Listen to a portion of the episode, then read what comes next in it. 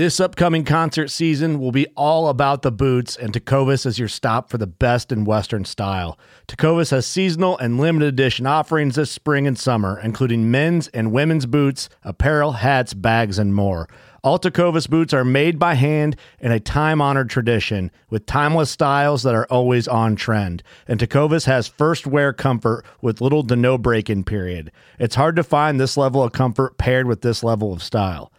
Stop by your local Tecovas store, have a complimentary drink or two, that's WCB style, and shop new styles. The smell of fresh leather and friendly staff are at your service. Many stores even have leather custom branding to make your boots truly personalized. And with regular live music and events, there's no in store experience like it. If you can't make it into a store, just visit tecovas.com. That's T E C O V A S.com. They offer free shipping on all boots, as well as free returns and exchanges, and ship right to your door. Go to tecovas.com and find your new favorite pair of boots today. Fishing like a local isn't just about catching fish. It's about connecting with the environment and the people who call it home. It's about hearing the stories and traditions that have been passed down for generations and sharing unforgettable moments with the people you meet along the way. Fishing like a local is having an experience that stays with you forever. And with Fishing Booker, you can experience it too, no matter where you are. Discover your next adventure on Fishing Booker.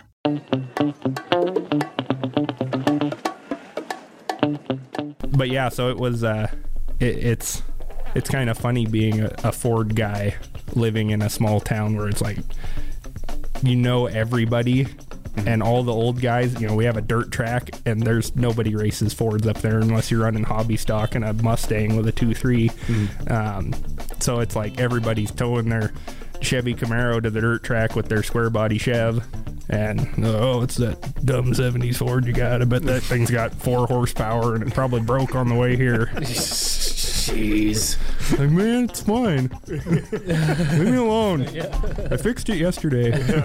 And the day before, it's fine. I'm really in tune with how this truck works right now, okay? Yeah.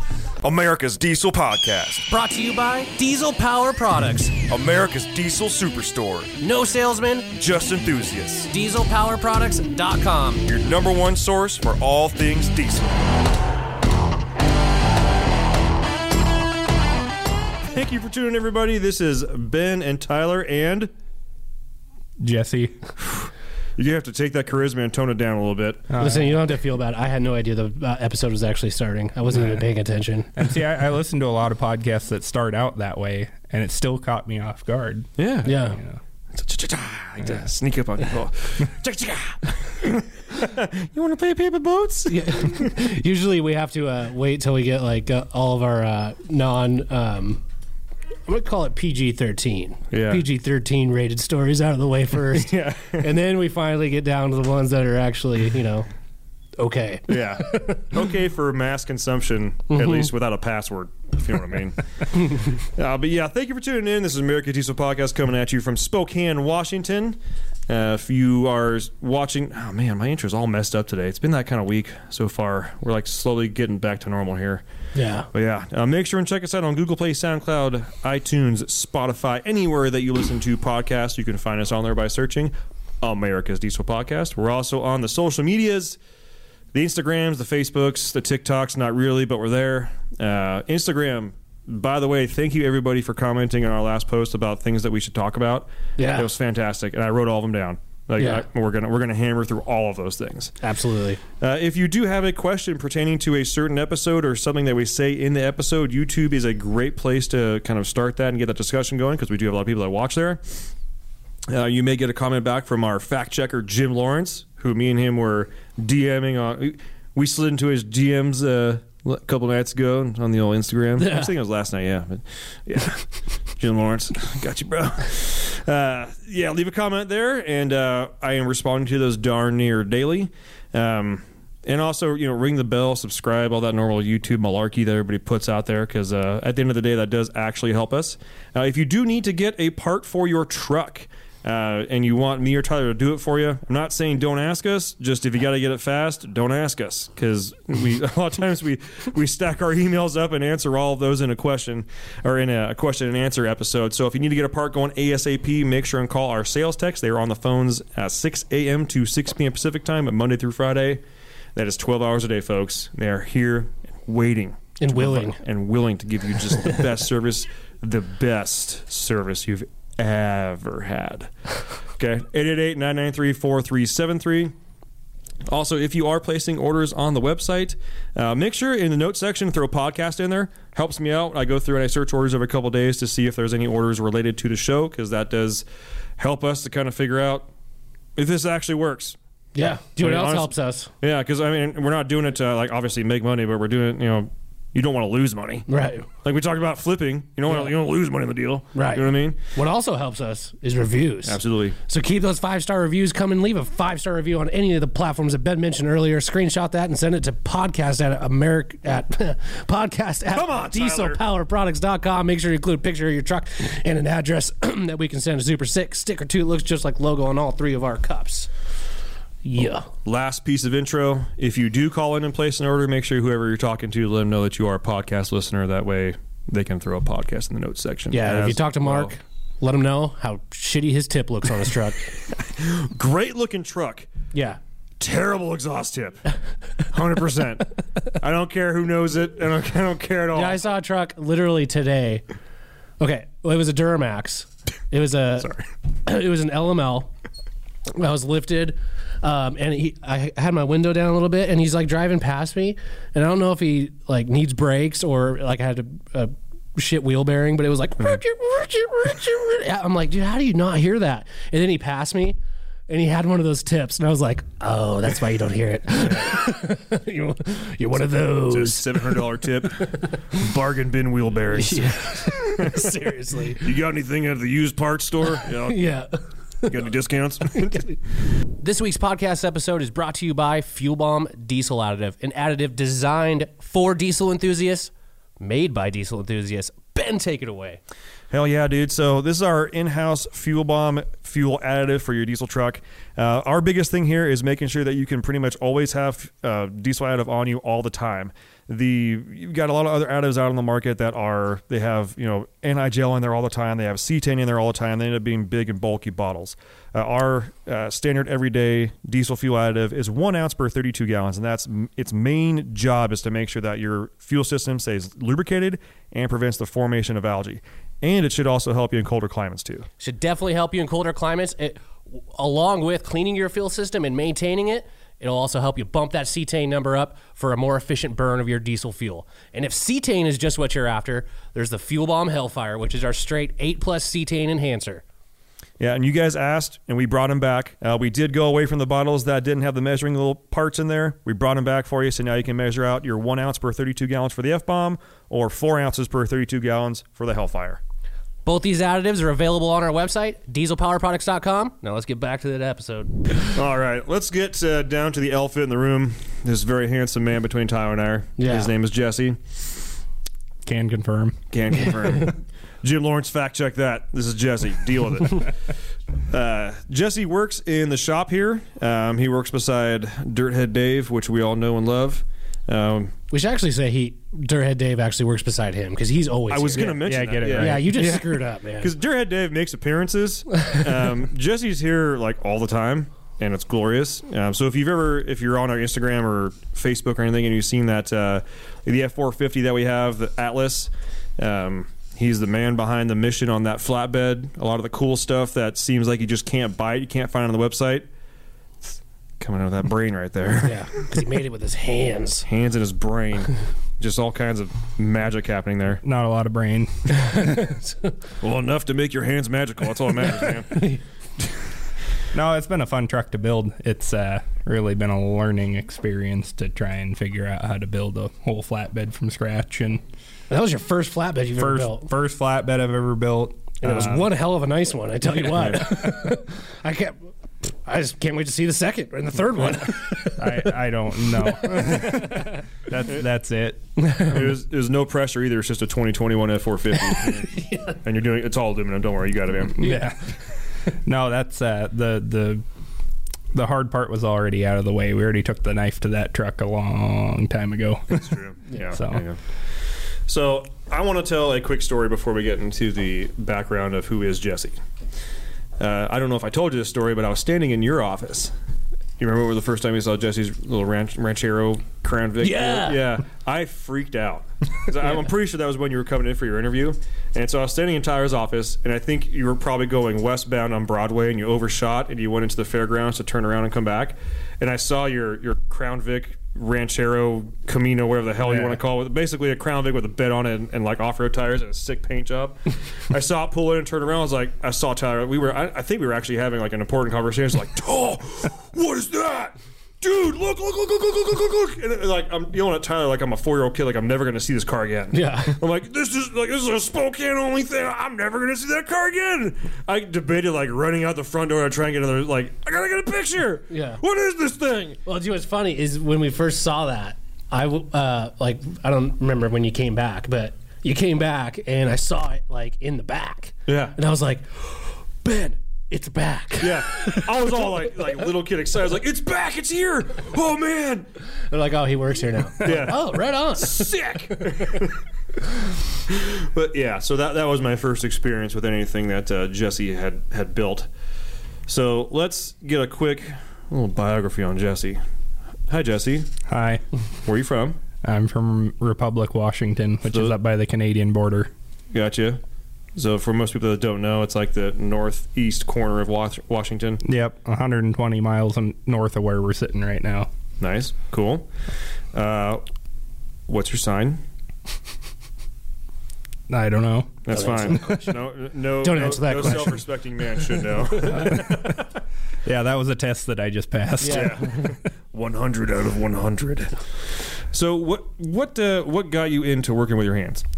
Um, my dad was a, a dirt track racer, raced uh, open wheel sprint cars, and had old trucks and old muscle cars and stuff back in the day. And I was always out in the shop with him, and kind of just went from there. I got my first car when I was 13, and uh, I've had a ton now. So it's uh, I think we're up in the mid 80s now for. I was gonna say, like Jesse's car collection or truck, car, his automobile collection Yeah. is like what every man wants to have, but no wife will let them. If you want to live vicariously through Jesse, you should probably follow him on Instagram. It's Outlaw Ford Man, Yep. which honestly is a fantastic handle. yeah, That- that's one of those ones where like, did you did you make that like a long time ago? That was my original one. Yeah. Yeah, like you can always tell when there's like a, a good username because they, they probably made it a long freaking time ago instead of like um, like Joanne underscore unicorn underscore fit dot like like fitness. It's like, okay, obviously you, you made that just now because you had to have it, but like no dashes, no numbers, outlaw Ford man. Yeah, it's it came about because I'm a man. I, I like going. I like Fords, Uh-huh. and my name is Jesse James Adams. So oh you right know, on. it worked out. That works very well. It was yeah. My, my original Instagram name was blit85. Super lame. Yours is good now though. Spool Spool bust bust in? in. That's Yeah. perfect. I'll be honest. I like. It took me a long time to think of that. It's like me and Cameron actually had conversations about this. I was like, Cameron, I uh, I want to change my Instagram name. I don't want it to be something like cool. You know what I mean? But like. he was like, dude, I know exactly how you feel because he was going through when he did his dirt portal. Yeah. remember that when he was like trying all these different Instagram names and stuff like that before he settled on. You know, he's got Cameron, he's got Momentum Co. Um, yeah, so it was it was a very calculated decision. Um, I'm not proud that it was calculated because nothing, nothing should actually take that much time for Instagram in your life, but it was. I'm very proud of it. I think it works very well. Y- Well, when you're a you know minor celebrity such as yourself, you have to have a good name to go off. Freaking of. J-list celebrity. Yeah, I was gonna say, like, how far does the letters go? If you figure my son is Z, I might be J, yeah, just because I can talk. He's, I mean, he can talk, just not all of it, like very well. right. You know, so I'm beating that dude. So you're you're a Ford guy, Yep. okay? I. I, But I, I've a feeling it's not modern Fords. Uh, not really, just the one. I have one modern Ford. Yeah. Um, everything else is like pre 1979.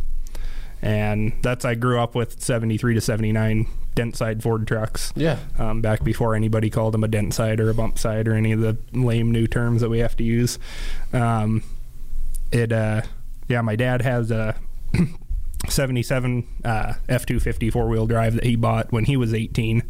And I grew up wrenching on that thing and riding in it and four wheeling and uh, had a Bronco 2 when I was. God, Hey, my my dad bought it I think when I was 10 or 11 years old and that's what I really learned to four wheel in. And it was a weird Bronco. It was a first year like 84 85 that had factory limited slips front and rear and 410 gears it went everywhere wow, small wheelbase. Yeah. yeah it was and it was a 2 two eight carbed automatic Yeah, and it was ugly it was tan and blue two tone Okay. I've A little only Eddie seen- Bauer action. yeah I've only ever seen two that color and they were both in my hometown they were probably like, "We've got these ugly as shit Bronco twos. Yeah, send them to Republic. yeah Send to Republic. They'll, They'll, sell. they'll eat them up." Yeah, I had a. I think I had a '87. So it was maybe. I'm pretty sure it was fuel injected. Yeah, that would have been injected There's by a that two, point. the, yeah, they switched to a two nine fuel injected. I had an 88 Ranger, that same engine in it. Yeah, I, w- I will say I didn't have any of the fancy differentials that you have, but Yeah. I tell you what, like being in high school with with one of those and like wheeling, like it, I felt like I could go anywhere in that thing, like anywhere. that was that was the problem I had is that I had full size Ford pickups, and had- you know went places had pretty good luck off road with those big trucks, and then got a Ranger with a two nine and open diffs. And immediately got stuck everywhere I went, and was is like, "What? This sucks." yeah, but it was also uh you know small town america it's kind of uh, i don't want to be disparaging to uh, rednecks but small towns are basically chevrolet related that's it kind of seems to be uh, the I mean, honestly, Spokane is the smallest quote unquote town I've ever actually like truly lived in. So yeah, I, I, have no comment on that one. I mean, I, I honestly see a ton of Fords here. yeah. Oh no spokane's pretty good but like i mean my town's like 1500 people. Mm-hmm. And it, it and we had a chevy dealership Oh, that well, closed a couple years before i was born. Mm-hmm. But it was there for in various forms i think for the better part of 40 years and they had an international dealership so there's some scouts laying around but that's about it my 72 F250 was sold new where I live, but we didn't have a Ford dealership. We just had a guy that had a dealer's license and would come get stuff from Wendell and take it take it back to Republic and sell it. Really hey, Um, but yeah, so it was. Uh, it, it's it's kind of funny being a, a Ford guy living in a small town where it's like you know everybody and all the old guys. You know, we have a dirt track and there's nobody races Fords up there unless you're running hobby stock and a Mustang with a two Um, so it's like everybody's towing their Chevy Camaro to the dirt track with their square body Chev. And oh, it's that dumb '70s Ford you got. I bet that thing's got four horsepower and it probably broke on the way here. jeez. Like, man, it's fine. Leave me alone. Yeah. I fixed it yesterday. And the day before, it's fine. I'm really in tune with how this truck works right now. Okay. Yeah. Yeah, So- my. Oh, go ahead. No, I want to hear your story. Oh, Keep going. Man. No, my dad, uh, a mechanic, he worked for a hardcore Chevy guy, and uh, he'd just every every day on my uh, walk home from school, I'd walk by the shop and be, be like, "One of these days, you'll figure it out. One of these days, you'll like you'll like Chevrolets. Like you're gonna you'll figure it out." And the thing I loved the most is that every Chevy guy always told me. Oh, these are the Ford. They're dumb. You know, they got every, everything's different. You try to put a motor from one into another, and all everything's wrong. Chevy, everything's the same. It's the biggest lie I've ever heard in my life. There's one thing that's the same about a Chevrolet, and it started in 1955, and it's still going. That's a bell housing pattern. That's Yeah. about it. The fact that Chevrolet is spelt the same. For, Yeah. I always loved that too. Oh, Chevrolets, that's that's American as it gets. Yeah. Louis Chevrolet, the French guy. Silent T? Yeah. Okay. yeah. Yeah. Chevrolet. Yeah. Chevrolet. Yeah. Cheese eating surrender monkey. Like, come on, man.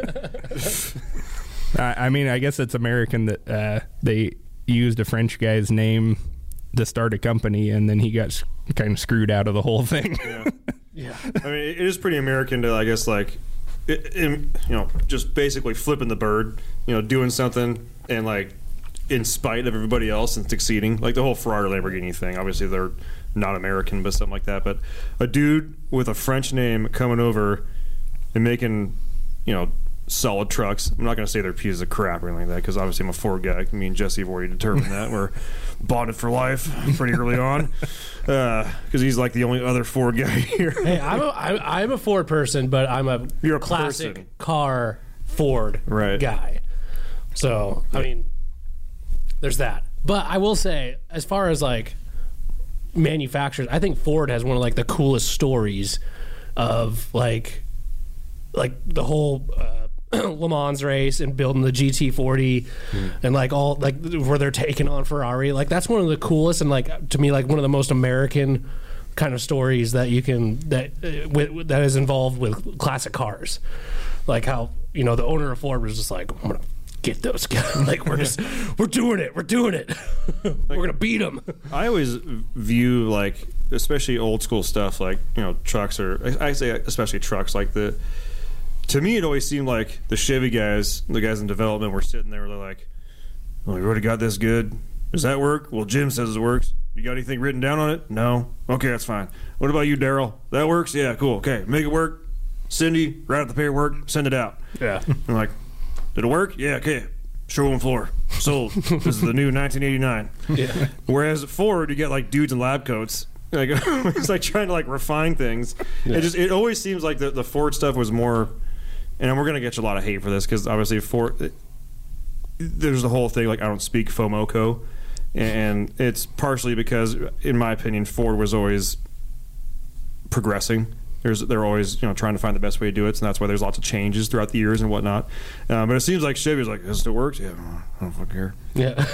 just keep it going. Just keep it going, man. Yeah. Uh, well, and as far as uh, it makes me laugh, the speaking FOMOCO, I have part numbers in my head just from years of. Uh, it's like, it's funny when you connect with like another old, like a classic Ford person, and you just know that they know. Mm-hmm. You're like, yeah, that's a D2 TE block, and they're, oh yeah, yeah, that's cool, and they just know, and. You you have this like secret little connection with them because the Chevy guys are just like you got a 350 hell yeah Yeah. yeah I do too all right cool man Yeah. 354 volt main, man. I've got an Edelbrock intake on there, Edelbrock 600 CFM carb. Got my nice chrome parts store air cleaner on it. Another five horse. I flipped the lid. Yeah. Flipped Makes the lid, yeah. Yeah.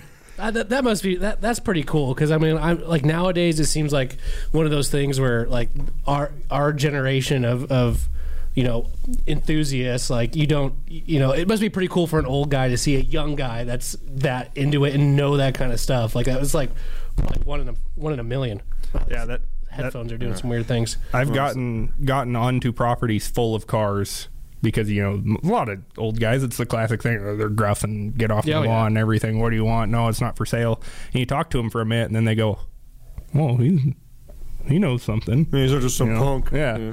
I had one guy was like pointing out stuff on trucks, like differences and whatever. You know, you can tell 73 to 79 Ford's like 73 to 75 as an emblem on the fender, and 76 eh, or 73 to 76 has the emblem on the fender, 77 it goes up on the cowl. So there's little differences like that. So you can look out in the field and start to determine what year something is, and you say that, you know, and the guy goes, "How'd you know that?" Well, because of this. Well, well, you're like in your 20s. Uh, well, yeah, but I do this. This is all I do. This is all I sit around. I sit around and look at part numbers all day because I'm a Ford guy and I have to to make sure that my 390 goes back where a 390 came out of. It consumes my life. Huge shout out to Isspro for making badass gauges and sponsoring the podcast. Absolutely. We've been selling Isspro gauges, gosh, ever since I can remember. Um, Isspro for years has been giving consumers the ability to, to monitor their trucks accurately. Uh, whether you're looking for something with a little bit more racy of a look or something more factory match, Isspro's got you covered. One of the things I love about the kits that they sell is not only do they come in a bunch of different denominations, you can get, you know, 0 to 40 or 0, whatever you're looking for with the color designation on there, but they come with the wiring too. Absolutely super easy to install. If you're looking for a set of analog type gauges today, check them out. Absolutely. Thanks for tuning in, and Isspro, you're the best. Absolutely.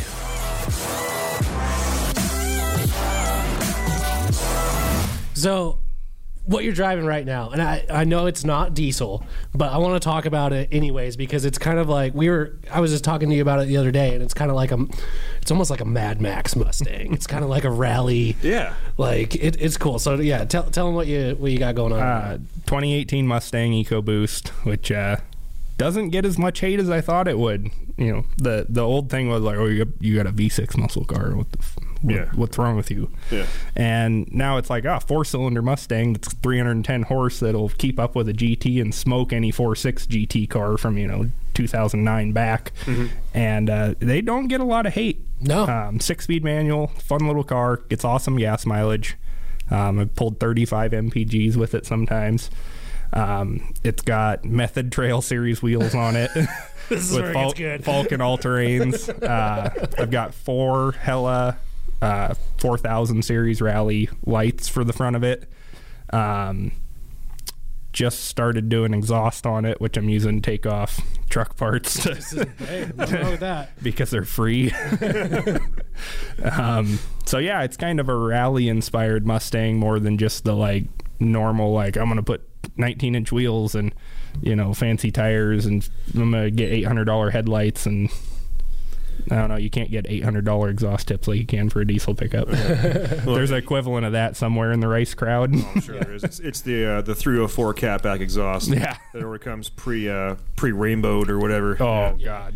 And you've actually. Uh, d- d- did you go overlanding in that? I did. I drove to.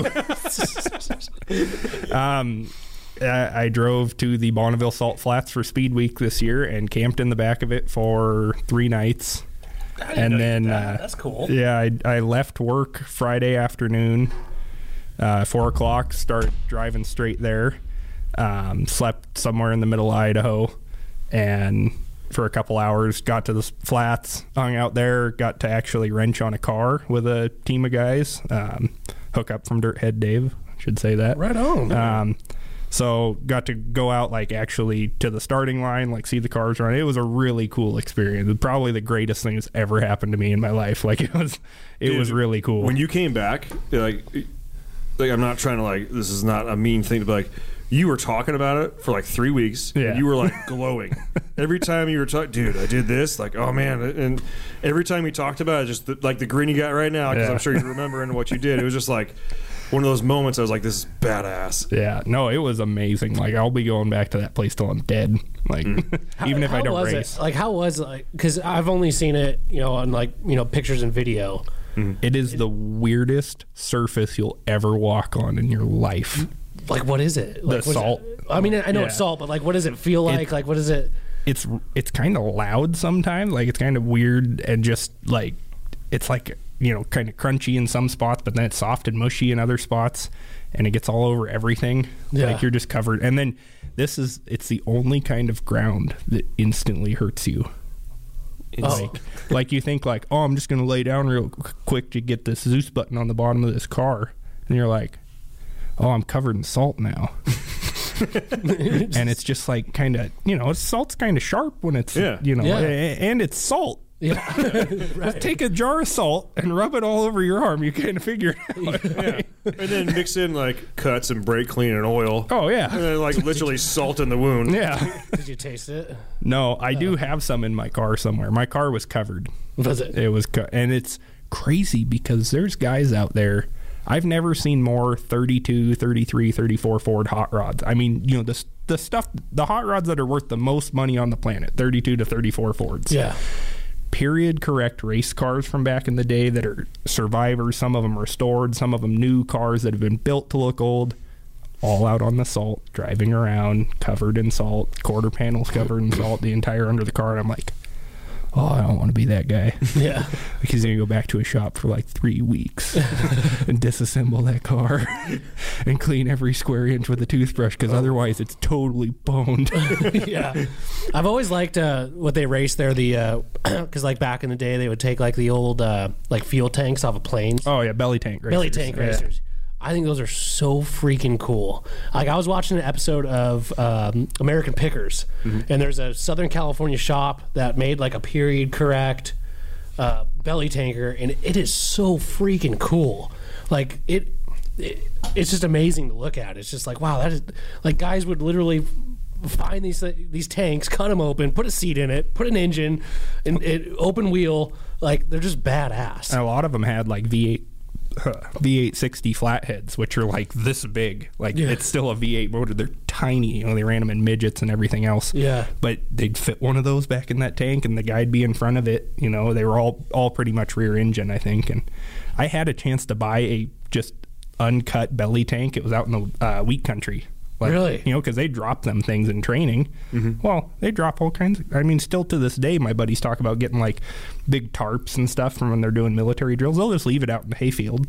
Really? So this farmer, he they had had this belly tank for 60 years or something sitting on the farm and I could have bought it for a hundred dollars and it was when I was like 19 and I you know dirt broke Yeah. it's like oh man if only I had ever had a hundred dollars For a big tank. that'll, Seriously. that'll never do anything with yeah. and then it got sold at auction the guy that bought it bought it for like $300 and it was like yeah I'm gonna make it into a sign Oh. lame Yeah. Seriously. Hunt you down and punch you in the throat. Yeah. But oh, so before I forget this, uh, to bring it all back to America's Diesel podcast, Boom. um, lots of diesel stuff going on down at the Salt.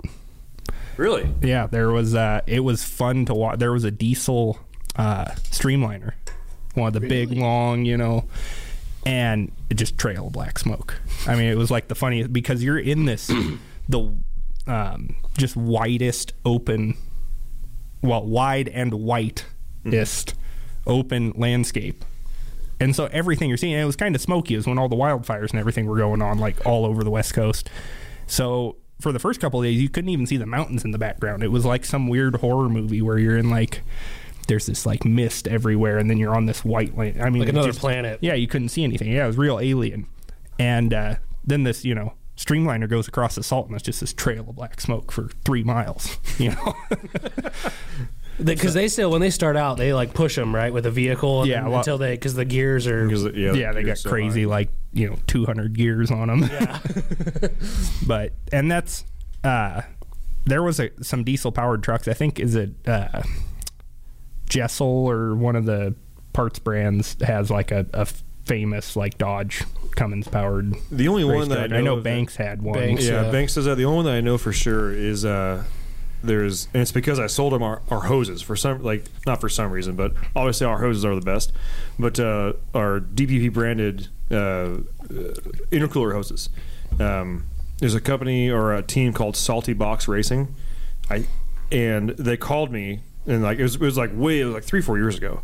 And they're like, "Oh yeah, we, we do you know right? look at me on Facebook." I looked him on Facebook. I was like, "Holy shit, like, you guys are like the real deal." He's like, "Yeah, for some reason, like the hoses you guys make, I don't even know if you guys are making them or not, but like we've run like 120 psi through those things, and they do not break." They, I've had other hoses that look exactly the same. They break. These ones, I don't know why. I don't know what you're doing. Because he originally called me, he's like, I need like like seven of this dimension. I'm like, what the hell are you doing? No one orders seven of these. Yeah. like, what truck you work on? He's like, okay, so I'm a team called Salty Box. I'm like, oh, okay, I got you now. I got you now. Okay, okay, okay, okay, okay. Um, that's the only one I, I really know of. There's also like a tech school I know that was building a salt flat racer. Mm-hmm. Um, it was like a, uh, you know, after after high school kind of. I don't know. I, I I can't remember the name of them, but I know they were working on a salt flat runner as well. Yeah, I've always wanted to try and go to that. I wouldn't say it's necessarily on my bucket list just because I'm getting old now. I'm not that old, but like getting old up there, so you gotta like refine your bucket list, you know. Um, but I've always wanted like it's always one of those things where whenever I see like a, a video excerpt or like if you're watching Power Block or something like that and they cover the salt flats, I'm always just like, Well, it's just a historic place. I mean, Yeah. there's been so many. I mean, they, they've been running there for freaking ever, Yep. and so many records have been set there, and it's, it's just a. To me, it's definitely a bucket list thing because it's just such a historic place. Just to be able to see it, I mean, is probably like like you said, it's like kind of an alien place. Like Yeah. And- it's and- crazy that there's that kind of place in the U.S. that's just sitting there.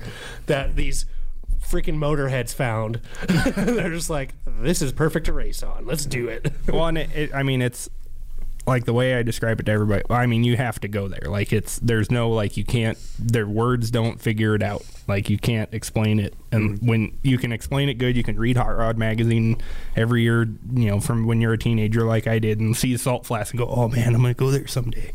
And then you get there and you're like, "Oh, I get it. Like Yeah. this is what it is." And it's the purest form of hot rodding on the planet. Like you see, I want to go fast. yeah, it's that, and everybody. There's thousands of people there, Yeah. hundreds of race cars. Everybody is on the same team. Everybody's there to set records. A lot of guys are there to set the same record, and they don't care if somebody beats them. They're trying to help the guy that's beating them. Mm-hmm. You know, and and that was the cool thing from. Like I like I said before, I grew up around you know small town dirt tracks. Well, that's where the biggest like you know oh i'm gonna get that that guy put me in the wall that guy you know got in my rear end on, on turn three and i'm gonna show him what's what next Yeah, lap. And then there's back, a yeah. there's a fight in the pits later and everybody's yelling at the flagger and the tow truck driver which i was for a while. And uh um you know it's it's all politics. It's all just a big you know good old boys like club that's just full of crap. And all these guys down there you walk around there'd be guys in the middle like changing stuff on their car and everything. And if you're walking by and you show interest and you say like oh i really like your car they just are like oh really? Yeah well this is what we're doing right now. And we're going for this record. And they just want to i mean everybody there's like a cool car guy. Like Yeah. I, I didn't meet a stranger the whole time i was there. I walked up to guys like that like I didn't know were as big of a deal as they were and just walked them oh man I really like your car. And then I'm like find out later like oh shit That's like that's like a main dude. yeah. like the guys I was helping with, like I knew that they were, you know, were a big deal, but then like really figuring out while I'm there, like, oh, everybody here, like when I'm like, oh yeah, I'm helping out on this team, they're like, oh yeah, we know. They're like, yeah, they're they're going for the yeah, and I'm like, oh, yeah. I don't know. I, I mean, uh, tell me if I'm wrong or not, but uh, like I feel like with that type of racing and that type of uh, you know, I don't want to call it a sport, but you know that type of uh, automobile event. Like there's kind of a level of danger that everybody kind of know, especially the guys that are going like insanely fast, like to where they're like where it kind of builds like this camaraderie versus going to like Spokane Raceway Park and everybody's like, screw you, you know, everybody's getting in fights and that sort of thing. Where it's like, no, what we're doing is kind of it's kind of crazy, it's kind of dangerous, and E- e- nobody every- wants to die. everybody knows that it could be their time. Yeah. you know, everybody knows that like Jessi it- Combs, right? Yeah. Jessi Combs. That's where Jessi Combs passed away. and and well, and she it was at uh, she wrecked at a flat up in Oregon. Oh, that's right. It wasn't okay. Yeah. And uh, but I mean, there was a ton of wrecks that happened. There was a lot of wrecks this year, and you know, you're out on the starting line waiting, and the starting line's real. You know, there's not a lot of people out there because there's, you know, it, it's kind of there's not a lot of defined areas. It's not as like organized as you'd think. Like there's a pit and the, the like the tech inspection and the uh, impound. Like after you set your record, you have to go put your car in, uh, and so there's like that, but you know, when you're out just on the starting line, there, there's guys pulling up and guys going back and under the pits and everything else. And but at a certain point, it gets kind of quiet, and then you're like, "Well, what's going on? Nobody's nobody's ran for a minute. Oh, the wreck out on the salts. Oh, what happened? Well, nobody knows. It's three miles out that way. and when you walk up to the to the starting line, you know, ask one of the the crew there. They're like, "Oh, is it a bad one?" they're like, "We don't ask." Yeah. because it could be, but they, you know, you don't want to put it in the the next guy's head like, oh, yeah, a guy died out of the salt, you Yeah. know, five minutes ago, Yeah. and I still don't know if anybody, like, I didn't ask, I didn't look for it online this year, you know, like, Yeah. oh, I wonder if one of those wrecks, like, some dude died doing what he loved. It's like you don't want to, you hope it doesn't happen. You don't want to like. It's not like glorified though. Like you don't. I, I don't know if that's the right way to put it. It's Yeah. like you just like everybody's there and everybody knows it can happen and it's probably going to happen to somebody Yeah. but it's uh it's such a huge family out there that they're just like yep you just gotta just you know they, it happens and they the next guy goes out and makes his run because that's what they're there to do Yeah. Gosh, I wish the diesel industry was like that. All we do is make fun of each other like Mark and exhaust tip. Yeah. Oh, I'd like to get in on that. Yeah. Um, probably one of, the, I will say, those exhaust tips mixed with the, uh, what's the uh, royalty core grills. Um, Hey, my- careful, we sell. Um, oh, I mean, not that. um, but I always, uh, it's like all the uh, the grumpers, the grill bumper combo. Okay, yes. I cannot stand, and I bet you DPP probably sells some grumper stuff. I don't care. I'm keeping it real. Whenever I see like, uh, or Instagram like hashtag grumper, I'm like, you, God, Uh, e- even if it just gets to like the angry Jeep grills Yeah. that have the like the little eyebrows over the headlights, it's like you just ruined your headlights. yeah. Like you just made your headlights worse. Yeah. I, I don't support most things that like most aftermarket things that make your your vehicle worse. Yeah. Like I understand there's some things like like some forms of suspension on like low riders and stuff like that. You're not necessarily mar- making it work, but or worse, but you're you're doing things that you're not like totally need for daily driving. yeah, it's know. it's purpose built. Yeah, Yeah. And, and that's I I drive most of my stuff. Like, I mean, I until I bought a new car, I drove all of my '70s Fords every day. Yeah. So it had to be working. I can't like, and I don't want to put you know 22 inch wheels with an inch of back spacing and little rubber band tires because then it's like, well, now it's a truck with leaf springs that suck sucks already. Like I don't want to make the ride worse. Right. I'm gonna say one thing about the grumper, because that's like you're talking like the grill, the hood, the like the thing that goes over the windshield to make you The stuff on the can't see roof or anything. whatever. Yeah, Yeah. So, the other weekend when I went to Avery camping and riding side by sides, hmm. I parked. We our camp spot was right next to this like cabin thing. I don't know if it was like the owners or what whatnot, but anyways, there was a there was probably a 2016 Ram 3500 parked there, and it had the grill and the bumper. Okay, which I uh, agree 100 percent completely hideous. Okay. But one thing that I noticed that I had to just I I I sat there and I looked at it and I was like, I have to hand it to him. At least that shit fits with like the same gap and it looks like it goes together. because like the gaps on like sometimes with some of that aftermarket stuff, like there's the, the gaps are the oh, gaps are what gives me. It just looks like it's not doesn't belong. But I will say it was tight. okay. It was tight. that's from a fabrication standpoint alone. Yeah. I will s- give them the fact that they have their stuff dialed. Yes. Like you look at those things and you're like, yeah, because if it was out of place, you would instantly see like there's a half inch gap on one side and an eighth inch gap on the other side, and that Yeah. sucks. Yeah. And that looks worse than a grill bumper combo. Yeah, that would is piss me having a really more. bad gap. yeah. that pisses me off more than the grill itself. But that the whole th- those two together, I was like, okay, it it fits good. Ugly as all hell, Yeah. Mm-hmm. but it fits good. and, and I'm always amazed with that stuff because it's you know Mass produced. it's mass produced and it's also a bunch of little flat pieces that some dude welded together and it's not like it's a dude that you know worked for in the aerospace industry that was Right. a professional TIG weld. It's like some dude from you know got out of high school that arc welded in shop class and now he's mm-hmm. putting together this stuff because I used to work in production work and and that's most of the time who they hire.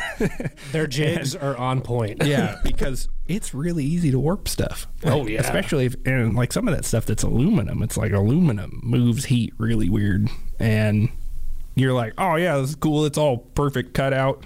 Yeah, it doesn't work like that. You you weld it all together, and then you go, okay, it's tipped like this. I'm gonna pick it up by this side. I'm gonna hit it against the ground really hard on this corner, and then maybe it'll be straight. all the doors on the flatbed were. Uh, um, not not to toot my own horn, but um, the the flatbed that I cut out of big sheets of aluminum and made by hand. um, all the doors, like I cut one inch strips and everything to make this door with a raised edge, and knew instantly like these doors are going to be potato chips. like there's no way they're staying flat. Like I'm not going to waste. I'm not going to weld them super slow. I'm not going to clamp them to the table. Welded them all, and they're all and you uh, You pick the high corner and you take the other corner and you slap it against the table and they're perfect every time. Really? Yeah, alu- especially when they're hot. Like you weld the whole thing hot, and then you look at it and you go, okay, slap it against the table, hold it the other way, slap it, and you can get all the curves out of them. They're completely flat again. Damn. Aluminum's really dumb. Just gotta give it a couple of good smacks. So I, I want to talk about the flatbed you built in a little bit more in depth here, but you do have a diesel truck. I did. I actually. Oh, you sold it? I sold it. Oh my gosh. I had a six-two Chevy, which is almost a diesel truck. Pinnacle of performance. Um, it had a Banks turbo kit on it, which was the only reason I bought it. Yeah. Um, because if it had just been a six-two Chevy that was rust free, I would have been like, eh, I don't know. It was dirt cheap.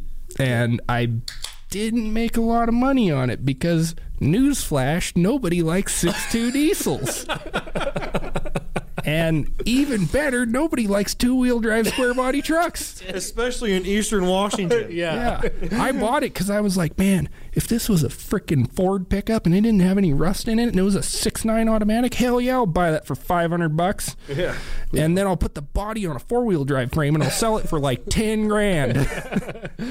Yeah. And this thing it was like, oh, cool, I could find a four wheel drive chassis and do a lot of work and put it on there, and then I'll make like three thousand dollars.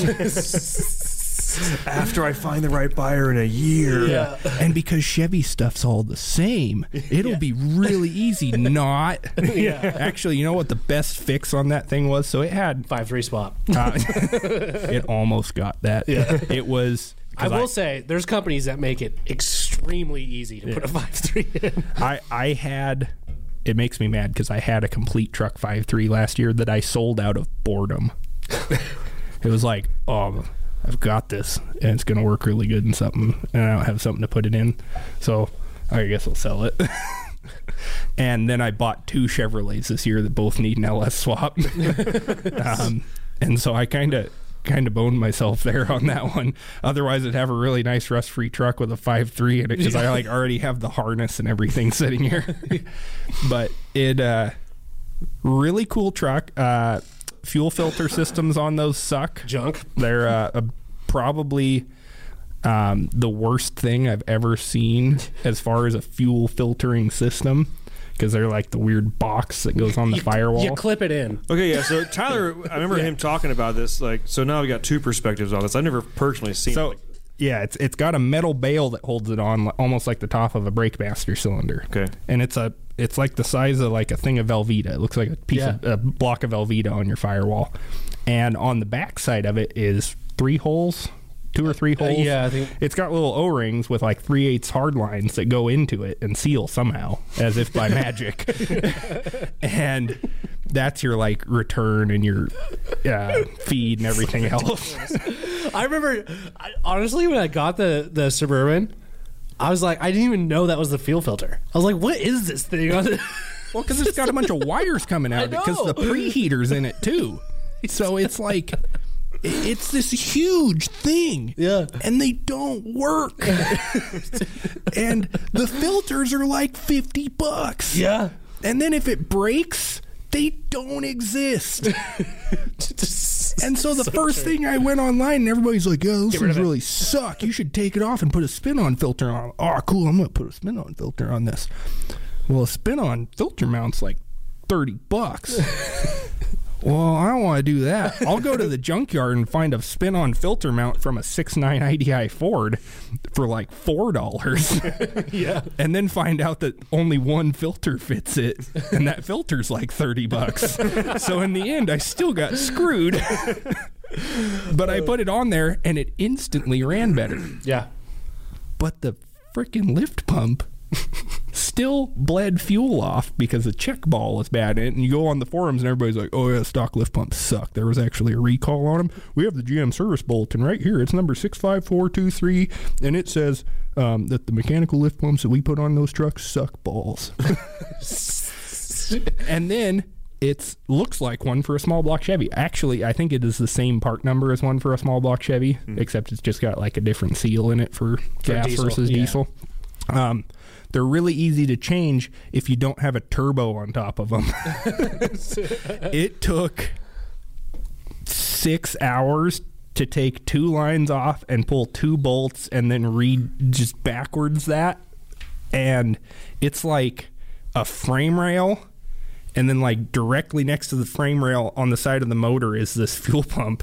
And then directly above that is like a whole turbo because that's where Banks decided to put it. and you're like, oh man, Gale, I really like you, but what the hell, dude? you like totally got me on this one. And I looked at it. I went to the parts store and bought a pump, looked at that and went, I think it'll be fine. I'm just gonna live with it. yeah, I've, I've got a couple cans of starting fluid. This will be great. And then I was at uh, the general store, which is one of our our, our local speed shop. Um, for those that don't know, yeah. and I'm looking, and they've got a bunch of the little uh, clickety clack electric pumps that are like thirty bucks. And I was like, oh, we got this one that's red and this one that's black that's for something. And or the green one, it says it's for diesel. Well, that's a lot easier to put on than a mechanical pump. So I bought that. And then I was like, no, I could hear my dad in the back of my head going, well, you're going to put an electric pump on that truck and it's got a mechanical lift pump? You should just fix it the right way. And I'm like, that's right, Dad. so I spent like six hours changing a mechanical pump that fixed the truck. And then I started driving it around to realize that the turbo was completely toasted and it was drinking like a quart of oil every time I went to town. like I'm I'm I'm ashamed and not ashamed to say this. I checked the oil when I got it and it was two quarts low and there was two gallons of oil in the truck when I bought it. So I was like, all right, old leaky diesel. I had IDI Fords. I love IDI Fords. I'm going to say that right now. I don't care who you are. 7.3 IDI with a turbo is one of the greatest things on the planet You heard it here first, folks. because they do not have enough power to hurt themselves. They sound amazing straight piped, and they just freaking work as long as you keep them plugged into a wall outlet after it gets below 40 degrees. Dude, when I was in Wyoming with school, my roommate had 7.3 IDI non turbo. And do you know what he had in the back of his truck? Generator A generator. with its own tank. Seriously. He would plug that shit in and fire up that gen. Like, you could damn near hear it from inside the apartment. Like, his gen, oh, like, oh, he's Jake starting up his truck. or he's about to in about a half hour. there, there was guys at the gold mine because the gold mine that's up uh, where I'm from. It's about it's still about an hour from where I live, but closer up to Canada. Like you could throw a rock and hit frickin' Yeah. Canadians from where that mine is. And it's on top of a mountain, and it is freaking cold. And before they set up a line of like plug-in outlets for all the guys, because it's all a bunch of miners, they're all driving diesel pickups. Um, the Power Stroke guys would just leave their truck run on during their shift, leave it like running. ten hour shift. They just leave their truck running. Um, but yeah, so this this six two, I'm like, oh okay, it's two quarts low. That's nothing. It's an old diesel pickup. I put two quarts in it, and then I spent weeks like you know after work tinkering on it and everything when I had time, and uh, I put, I don't think I put hundred miles on it.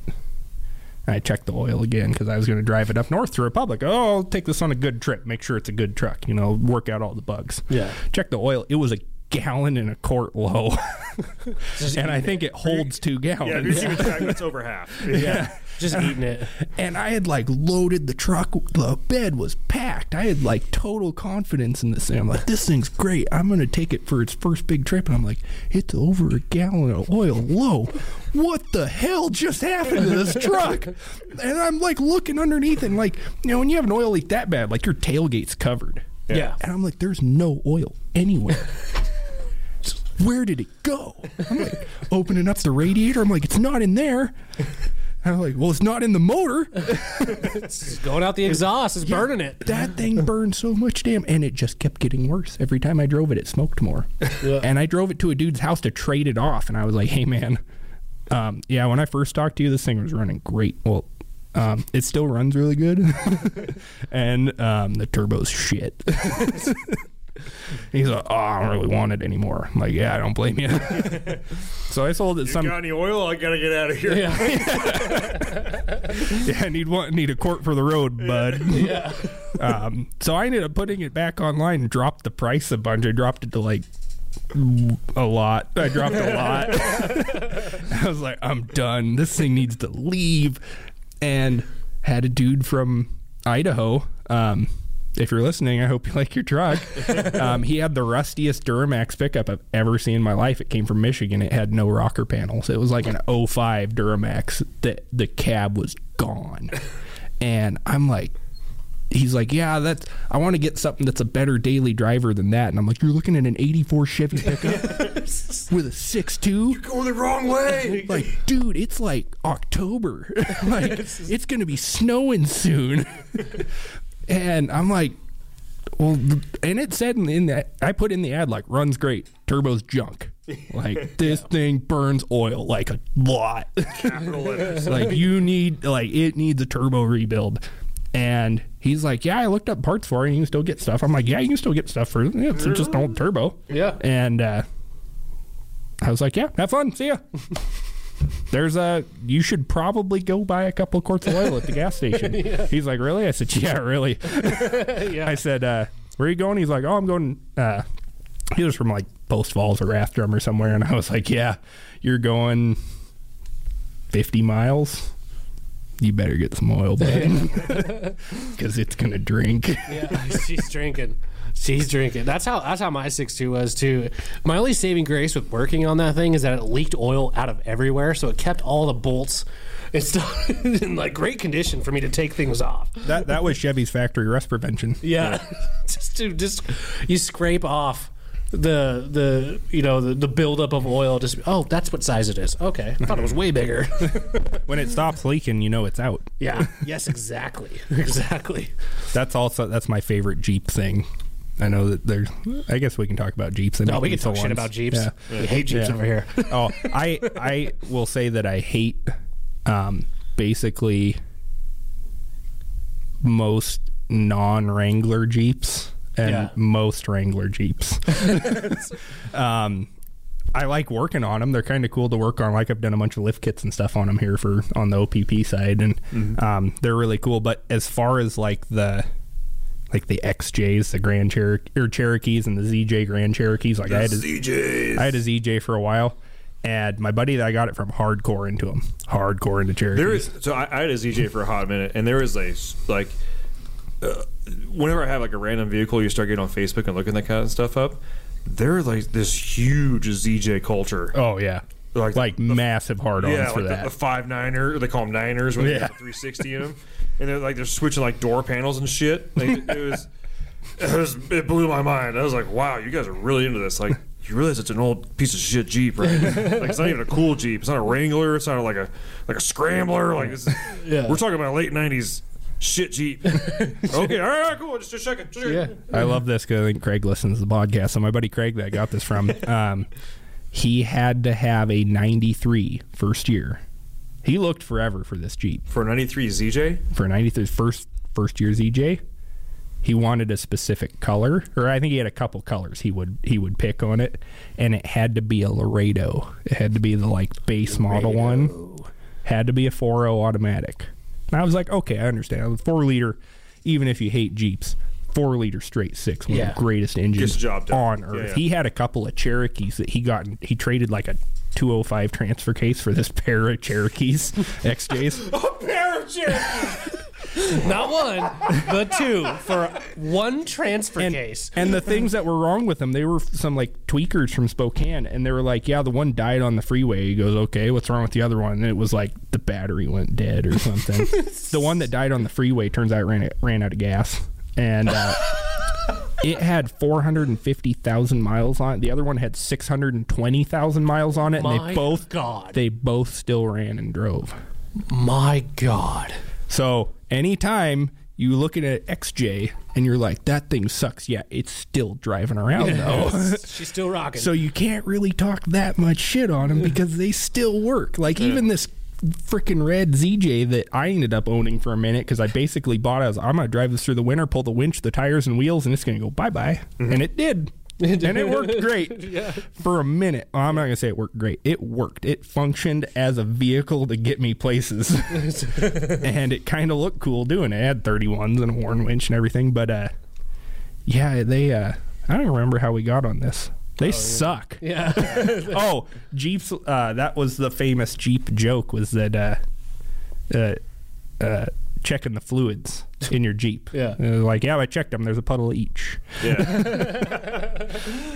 Dude, the ZJs are so the, the ZJ I had experience with was a I think it was a ninety I think it was a last year. Oh, like a 97 or Yeah, it was a ninety seven, and it was like for for a ninety seven and a Chrysler. Keep in mind, like I give Chrysler a lot of passes as far as like how shit their interiors are because they didn't catch the they didn't really like kind of catch that drift until like the 2010s. Yeah, they they sucked. Yeah, but this thing for a 97, you know, had I didn't it did not have climate control, but it was leather. It had seat heaters. 97 seat heaters, like adjustable, not just on or off, adjustable seat heaters. So it was like a limited or something. It was like the higher trim It was level. it wasn't a niner, but it, it was a, a 318. yeah, so it was all wheel drive. Still, Yeah. Yeah. And let me tell you, yeah, I did replace the viscous coupler. yeah. uh, after trying to do everything else because even going into that like I, for some reason i don't know why every every forum that i joined was like it's the viscous coupler just do it just do it just do it and i was like no i'm gonna try this i'm gonna try this even though i've rebuilt transfer cases before and as any i'm sure you are aware all of us in this room are aware transfer cases are like anybody listening, if, if you're worried about rebuilding a transfer case, it's a one speed transmission. It is simple. Yeah. If you've ever thought about rebuilding a transmission and you're worried about a transmission, a transfer case is a great entry level to get into it. There, there's like one shift fork and a chain and a couple of gears, and then like that's about it. Yeah. Just make sure you have snap ring pliers. Because if you've never rebuilt anything like stuff before, you're probably thinking like, how do I? Uh, I, I take the bolts out, and everything comes apart. Get your snap ring pliers. Yeah. But yeah, finally I, I redid the the viscous coupler. I was like, oh, this thing drives great now. I should probably sell it. I tell you what, the one Jeep that I, to this day I reg- I regret selling, and I would own another one. Was I had a 1987. I have a lot of 1987 vehicles in my life for do. some I've reason. that. Yeah, um, but it was a 1987 Jeep Grand Wagoneer, Oh, maroon with the wood grain on the side. Dude, this thing had leather, power seats, like all like every option. The was overstuffed old school seats. That, yes. That kind of oh my god, I feel I, I was I. That's one of like my main vehicles that I regret selling. Was that was that rig? I loved that thing. It was so badass. so it must have looked like the one that sits over at Aztec, kind of like that. Yeah. yeah, kind of like that. It had the the new style grill. Yeah. I actually ended up just like bedlinering the grill to make it black. Um, and then uh, Coop, like I was, I was gone on vacation or something, and Cooper and the guys in the shop put a little lunchbox locker in the back. I had an AMC twenty, which is like all I can just remember is just circle diff cover. It was like just perfectly circle. Yeah, it looks like it's out of a 40s GMC truck. Exactly. Yeah. Exactly. Um, I had 35s on it, like takeoff 35s from like one of Cooper's like used Jeeps he he got. Um, but I tell you what, I've had I had so much fun in that rig. The steering was sloppy as shit. Like I, it was it was a, it was a great rig. I, I bought it for.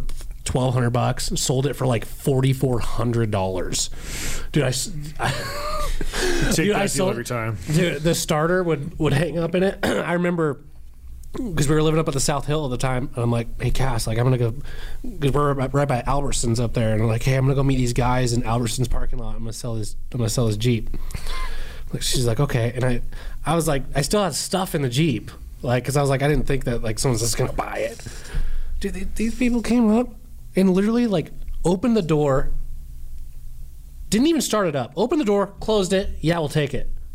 That's not even the funniest part of the story. I remember. Yeah, yeah, yeah. So I take all my shit out. I'm standing in the Albertsons parking lot with a box of stuff, just like waiting for my wife to come get me. My dad calls me two days later. So my dad, um, he actually just retired. He uh, was a, a kind of like a maintenance kind of guy for the Washington State Patrol. Well, I did all my paperwork on my side for selling the Jeep. Well, my dad calls me and he's like, "Did you sell your Jeep? You sell your Wagoneer?" I was like, "Yeah, I sold it. Yeah, a couple days ago." He's like, "Well, they got pulled over in it, and uh, the person driving it had an expired license, uh, and they had their mom with them, and the mom wanted to drive it home." And uh, she has an expired license too, so we ended up towing it. right back to the lot. I'm like, well, if they don't pick it up, let me know because I'll buy it. so I sold it for like I, I made like a ton of money off this thing because I didn't have much in it, and uh, and uh, Yeah, just ended up like in the freaking yard at the state patrol. it's like okay. on the other end of that, make sure, you, yeah, for all, all the kids out there listening right now that like to buy and sell and trade and Yeah, make sure you and- fill out your paperwork. and not transfer titles, uh, it will.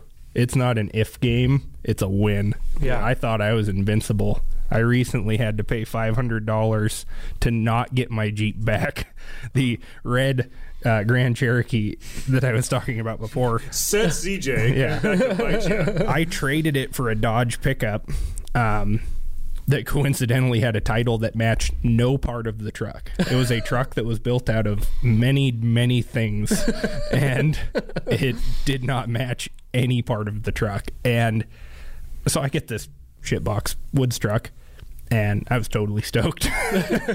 and uh, that was in 2019 and this spring i get a like letter in the mail like hey your jeep's an impound with $900 worth of impound fees on it. And i'm like i don't own a jeep.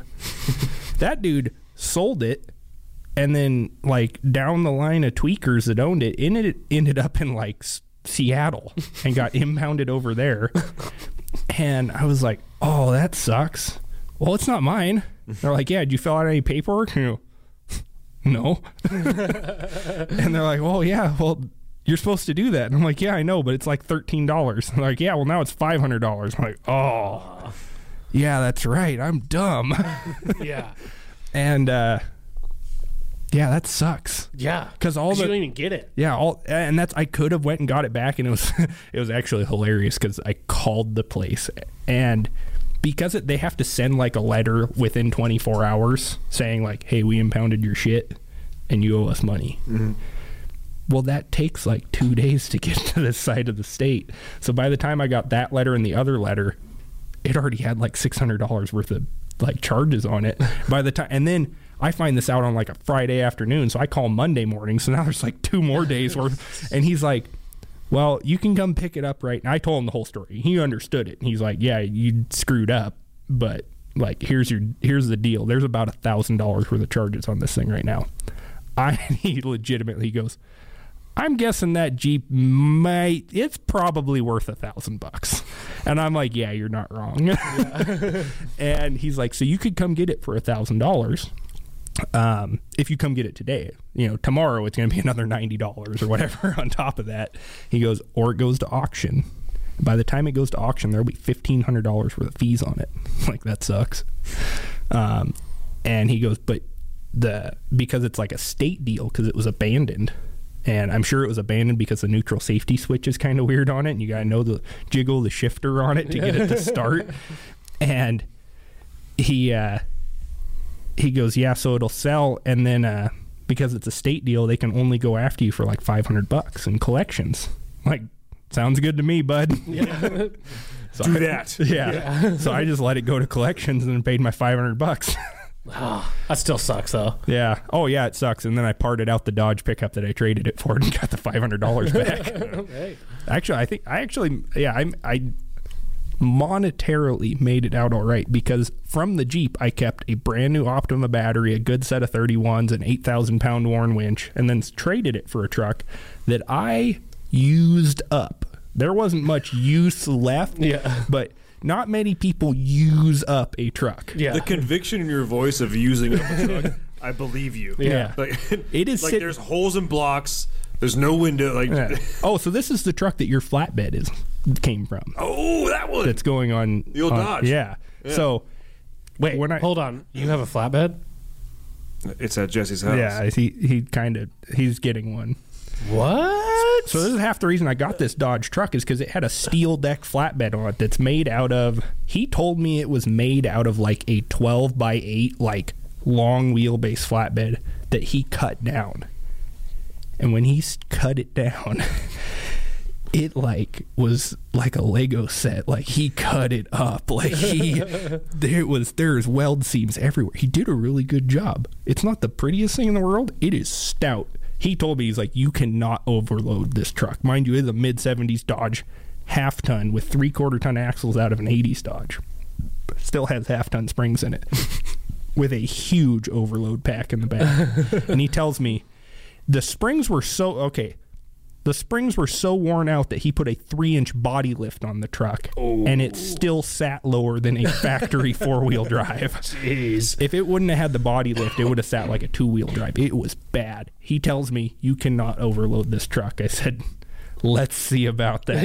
like Try the, the first week it, I had it, it had old 16.5 tires on it that I'm sure are, were sketch. And uh, my buddy was, we were redoing the inside of his shop. We are um, sheeting it and uh, insulating it and everything.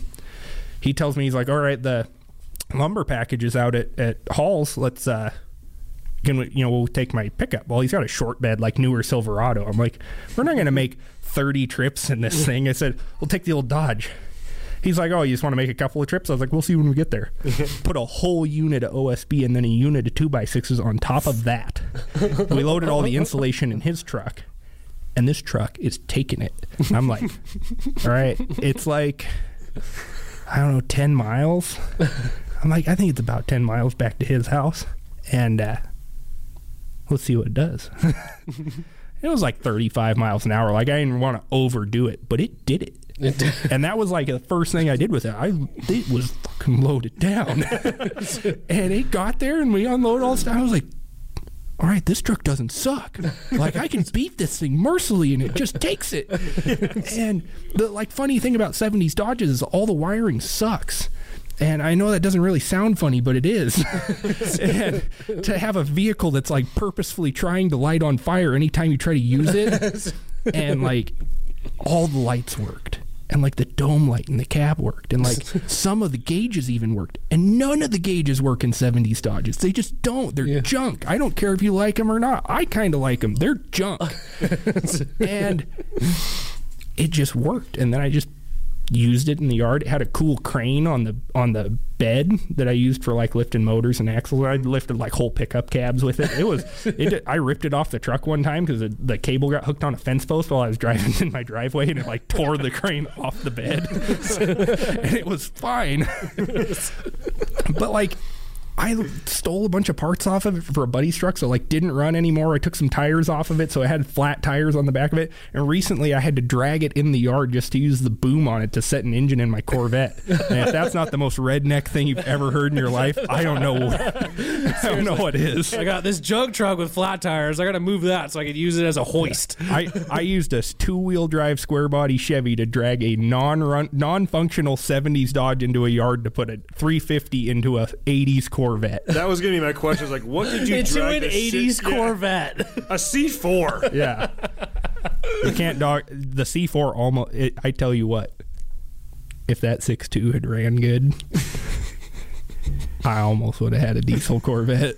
oh, God. See, I want to have the the stuff around here that's like almost cool to everybody. They're like I so I can come in and be like, "Guys, I got a diesel." And they're like, "What is it?" And it's like it's it's an 84 Corvette with a 6.2 in it. And they're like, "Why'd you why'd you buy that?" I didn't buy it. I built it, guys. Why? I've got eighty-seven thousand cars. There's extra parts, bud. Just got shit everywhere. and, and like everybody knows that I'm like a total square and I don't drink or like smoke weed or anything and they'd just be like you're how do you come up with the sober? Like what is wrong with you? You need to be medicated. Have a beer. You need to calm down. like you need to get drunk so you stop doing this.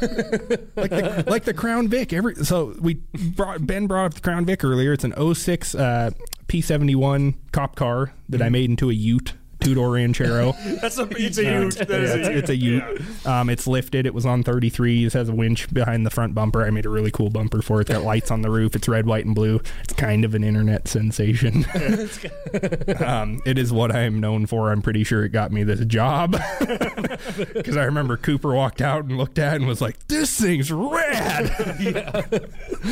I remember the first time I actually looked at it close, I was like, damn, dude, you did a good job on this Yeah. thing.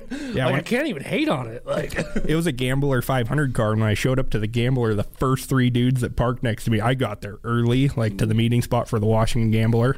And these three guys walk up and they're like, "Oh man, that thing's really cool." And the first guy walks up because Gambler 500, for those that don't know, is generally supposed to be like total shitbox cars. Yeah. So it's like $500 cars. Yeah. Well, no, it's not really $500 cars anymore. It's not a rule. But the first guy walks up and goes, $500, huh? I said, well, I traded a six hundred dollar Mustang for it, so yeah. that math works. Yeah, the last time I saw the rules on that, they were because there was uh, we all probably se- follow the same Gambler 500 guys because if guys like us, like I, for me, Gambler 500 is actually above Bonneville Salt Flats for bucket list. Get out. I know, I know. Get We're- out. I know we should probably fight, but for, to me, that seems more fun. Yeah. It is a good time. Go to a small one.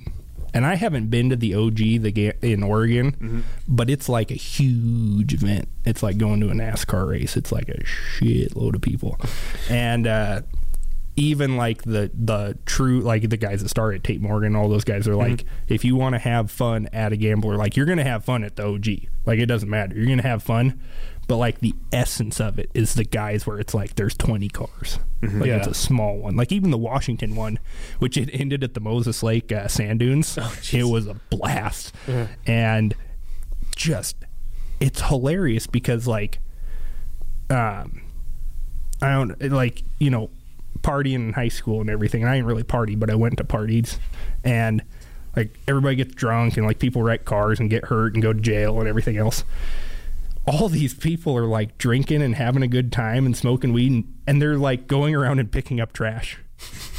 Oh, I see that. They, they do like trail cleanups and like they find abandoned vehicles Yeah. and pull them out. Like that's their that's their mo. Yeah. They're like That's it- cool. What was, was it called? Uh, S- Smokey's Bandits. Uh, Sons something? of Smoky. Sons of Smokey. Yeah. yeah.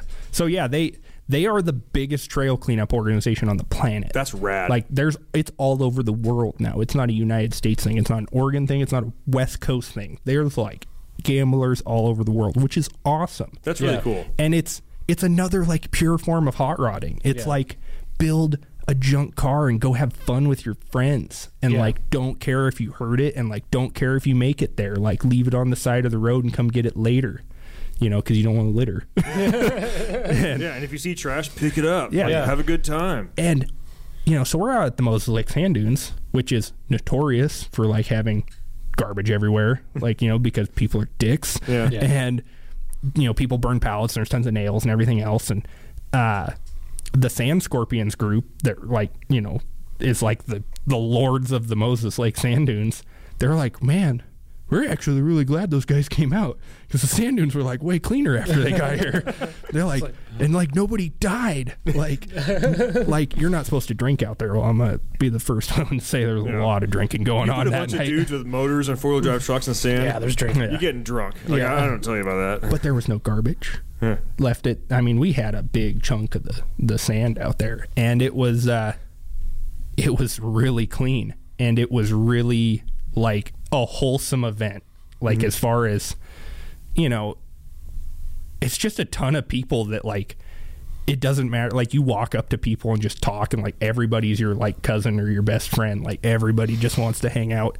And the amount of like there was dudes with a uh bringing this back to diesel again a 3206 cat powered fire truck that was bobbed With the beer taps? with the beer taps. And it has like it has like an upper patio that has like big umbrella and everything and a bunch of uh, sofas on top. And it was also the dj booth. It has it's like full of stereo equipment. And so that was like the party bus. But it is a cut down like huge it wasn't like a i don't remember what it was but it was some kind of rebodied like fire truck thing that they had shortened. Like it must have it was probably almost like a ladder truck at some point. It was real long. And it's bobbed down super short. But like one i think it was last year um, because I went in 2019 and I think in 2020 they, it blew up. Like they they blew up the cat motor in it mm. and like still limped it somewhere and then just threw another motor in it and still going. Like everybody just and and it's it's cool because I mean everything kind of goes the way like rat rods.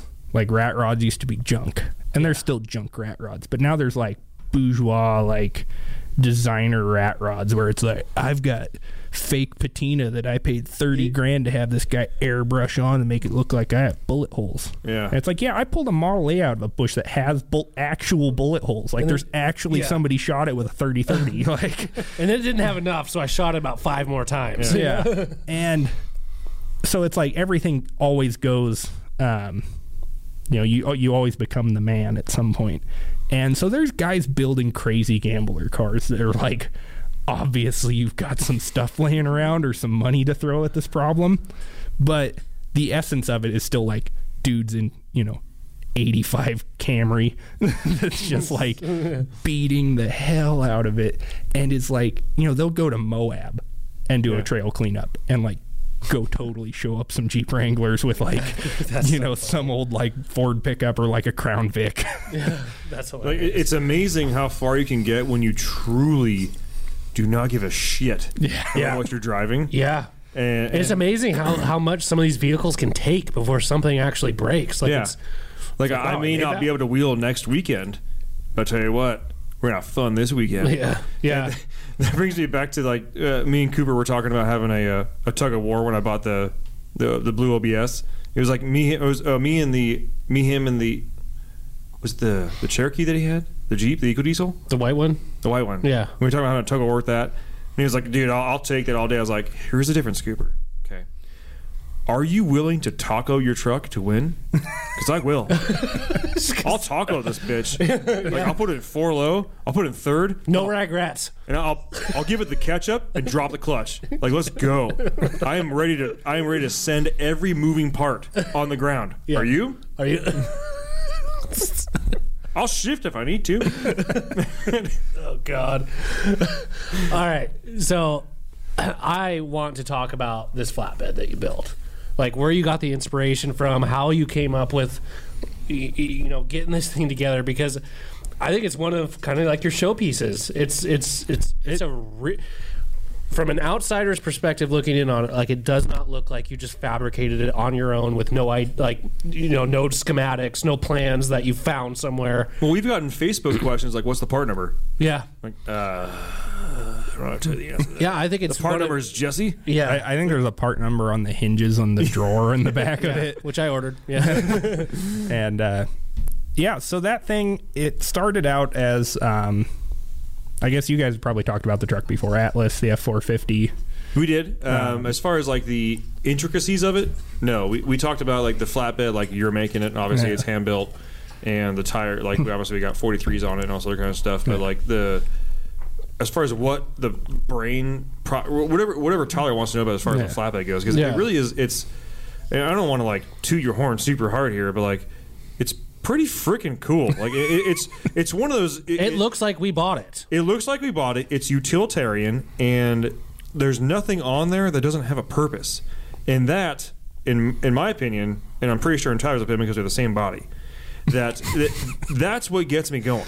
Like trucks Yeah. or things that are done that have a purpose, and it's like a purposeful purpose. Not like we put lights all over the front grill because we like lights. I was like, no, I, I, I, you know, when I was building this flatbed, I knew that I was going to run. I want to have lights inside the cabinets, so I made sure that I had clearance between this and this to put lights inside the cabinets. And there's a switch on the door, so every time you open it, it comes on, like that type of stuff. That's like, oh, that- that- adult Ben is like, yeah, that's tight. Yeah, So yeah, and that so this truck, um, you know, it's got 43 inch like military tires on it. So you're not going to go buy a flatbed that that fits it. And where's the fun in that? You just go, Yeah. yeah. you just go buy stuff with Yeah. your money. Lame. um, but it uh, it was kind of one of them things where we weren't going to go get a bed somewhere, Right. And or even if, even if you did, there'd be modifications to it that you'd have to do. Yeah, that'd so- be extensive. Yeah, or and then it's again, it's you go okay, well, this place builds flatbeds and they build ones that they sell, or they can build you a custom one for an extra fifteen grand, and they're three months out. And then you would end up modifying it anyways. Yeah, and then you'd still yeah, you'd be like, well, I want lights inside the cabinets, and they weren't cool enough to do that. um, like you know the the F three fifty Long John Silver, like it's got lights everywhere that I put on all the cabinets and under the bed or inside the bed under the tonneau cover. Like that stuff's cool. Yeah. Like you never know that you that. wanted rock lights under your tonneau cover that come on with everything until you have them and you're like, oh man, I want to get on my phone and turn the little flash flashlight app on. And so this truck's going to have all that. But anyway, so the start of it, it was going to get designed. It was going to get like CAD drawn or something. And then it was just like, well, let's just start ordering metal. So we got this stuff to this big C channel aluminum to build the frame out of. and I built just this real rudimentary skeleton of a frame over the top. You know, cut it around the hitch and everything, so it's flat on the frame. Got all that done. Went okay. Well, I guess let's just build out from there. So I ordered up like a hundred feet of four inch angle aluminum and uh, just you know kind of built the frame out. And it's it's all kind of it's like weird to say, but it like like when painters talk about like like oh they painted the thing and it's like it just told them what to do as they painted it. On It's like- inspiration on this day. yeah. Yeah. It's like you kind of you build stuff and you know you have a loose parameter to go off of and then the rest of it is just like, well, I'll just do something on it and then it'll tell me what to do next. Like I did this so that dictates that now when I do this it has to be this size. And it just went from there and it just exploded and it just became a flatbed one day. It was like one day it wasn't a bed and then the next day I set the decking on it and I was like, "Oh, look at that." Yeah. it's like a, it's like a big truck now with a bed and, and and even then like the first time that i got all the decking mocked up on it and it's this really cool extruded aluminum that we got from max um, for those that don't know and it it's tongue and groove like flooring and it all just snaps together and there's no visible hardware on it it's the coolest stuff on the Yeah. planet And there's like nine billion mounting points. yeah there yeah all the strapping stuff down on there. yeah, the fast fast track or whatever they call it. There, Yeah. There's some fancy name for it that I don't remember, but they uh, like I laid all that out on there, and it had I think the rub rails are on it that have even more of the locking strip, and the headache rack was on it, and I was like, oh, it's cool. No toolboxes, no anything. It just looked like a flatbed, and we're like.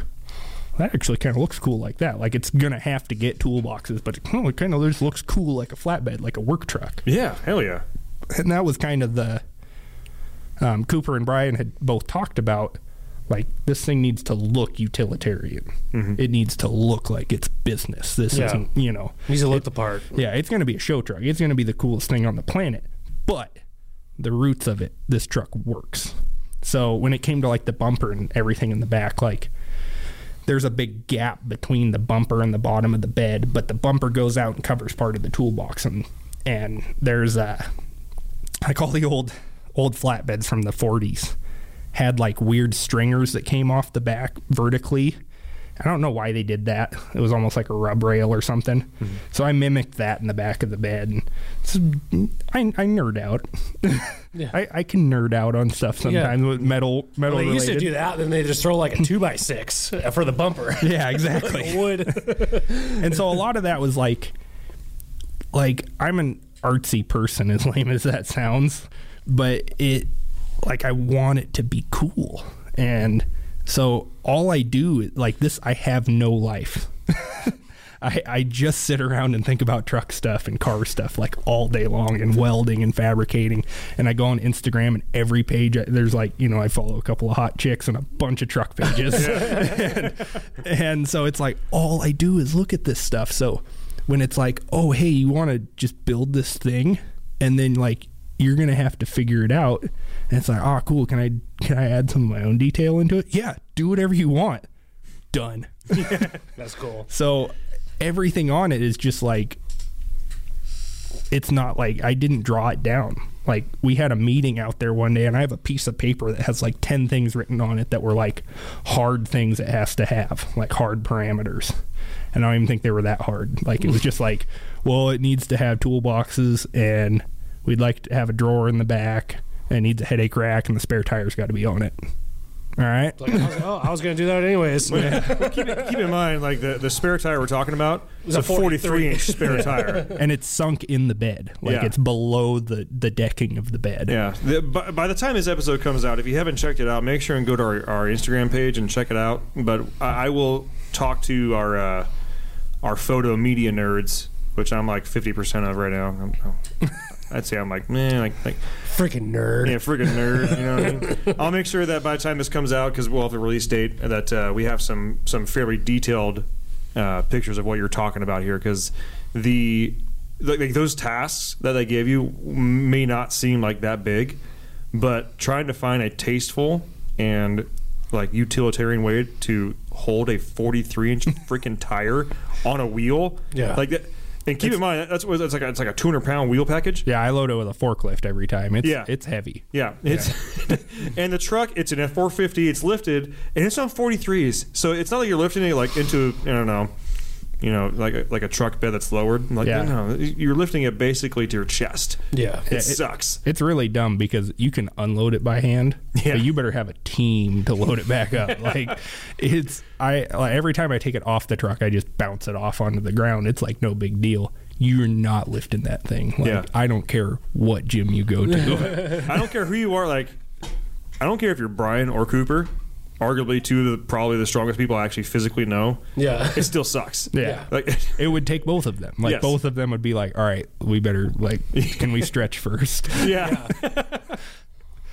but it's so yeah it, the whole thing like other than the obvious parts the tongue and groove extrusion you know that we have in it and the outer it's like a two by three uh, square tube that's also an extrusion that's machined out with all the little cool uh, tie down points like that stuff we bought just like you'd buy any other square tube or plate or anything. You know, we got that stuff, and that's why I every time I say like, "Oh, I made this bed," and everybody's like, "You even you machined all those things?" It's like, no, you some stuff buy you buy, it.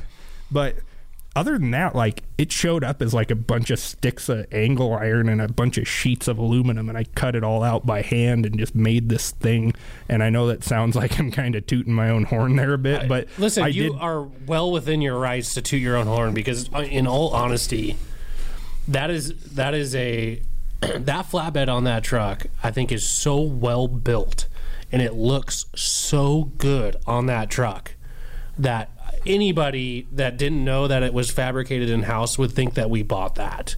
Why, thank I- you, sir. I, I think that's I think that's something that you need to freaking hang your hat on, and, and that's the, that is a one hell of a build. I think you did a fantastic job on it. I can't I can't give you enough props for that flatbed. It's badass. Go on. I